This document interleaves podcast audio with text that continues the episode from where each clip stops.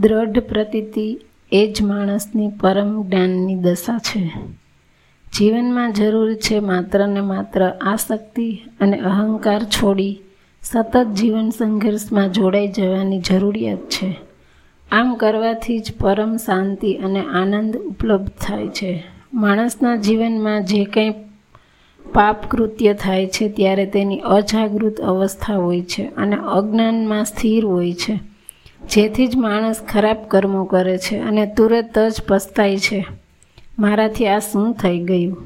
એટલે માણસે સમજી લેવું જરૂરી છે. માણસ જાગૃત કદી પાપ કૃત્ય થતા જ નથી.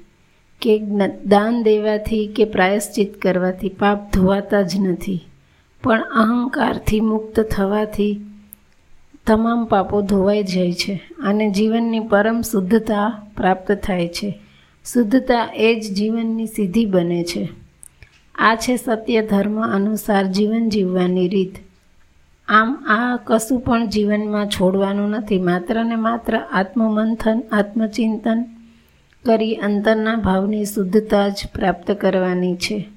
તે કરે છે તે જ જીવનને જગ જીતી ગયા.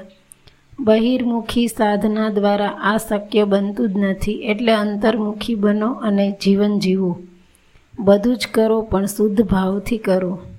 એ જ ધર્મ સત્યનું સત્ય ધર્મનું અનુસરણ બને છે. આમ માનવ જીવનને જીવવામાં તેનું ઉર્ધ્વ ભૂમિકામાં રૂપાંતરણ, પરિવર્તન કરવાથી જ જીવનનો આનંદ અને શાંતિ ઉપલબ્ધ થાય છે. કારણ કે તેનાથી ઉદ્ધવરતા, દિવ્યતાની તમામ શક્યતાઓ તેનાથી ખુલે છે અને માણસ પોતાના જીવનમાં સ્થિર વ્યવસાયાત્મક પ્રજ્ઞાવાળો બની વિચરે છે અને માણસ પોતાના કર્મો વડે જ મનુષ્ય સતત અભ્યર્થ, અભ્યર્થના કરીને સિદ્ધિ મેળવે છે. જીવનમાં જરૂરી છે માત્ર ને માત્ર આસક્તિ અને અહંકાર છોડી સતત જીવન સંઘર્ષમાં જોડાઈ જવાની જરૂરિયાત છે. આમ કરવાથી જ પરમ શાંતિ અને આનંદ ઉપલબ્ધ થાય છે.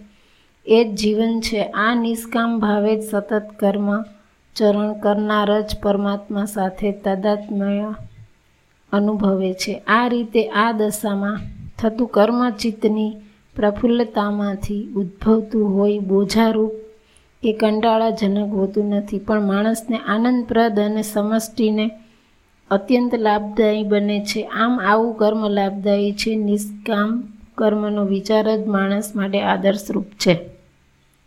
આમ પરમ સત્તા સાથે અનુભવાતું તાદાત્મ્ય મિથ્યાભિમાનમાં ન પલટાય, એની સતત માણસે કાળજી રાખવી જ જોઈએ અને પરમ જ્ઞાન વિના મુક્તિ નથી. એવી તૈતરીય ઉપનિષદનું વિધાન અત્યંત જાણીતું છે. સર્વભૂતોમાં અનુભવાતો અભેદ અને પ્રાણી માત્રમાં એ પરમ પુરુષ જ વ્યાપ્ત છે. એવી દ્રઢ પ્રતીતિ એ જ માણસની પરમ જ્ઞાનની દશા છે. આમ બધા જ પાપીઓથી પણ વધારે પાપ કરનારો જ્ઞાનરૂપી વહાણથી પાપરૂપ સમુદ્ર તરી જાય છે.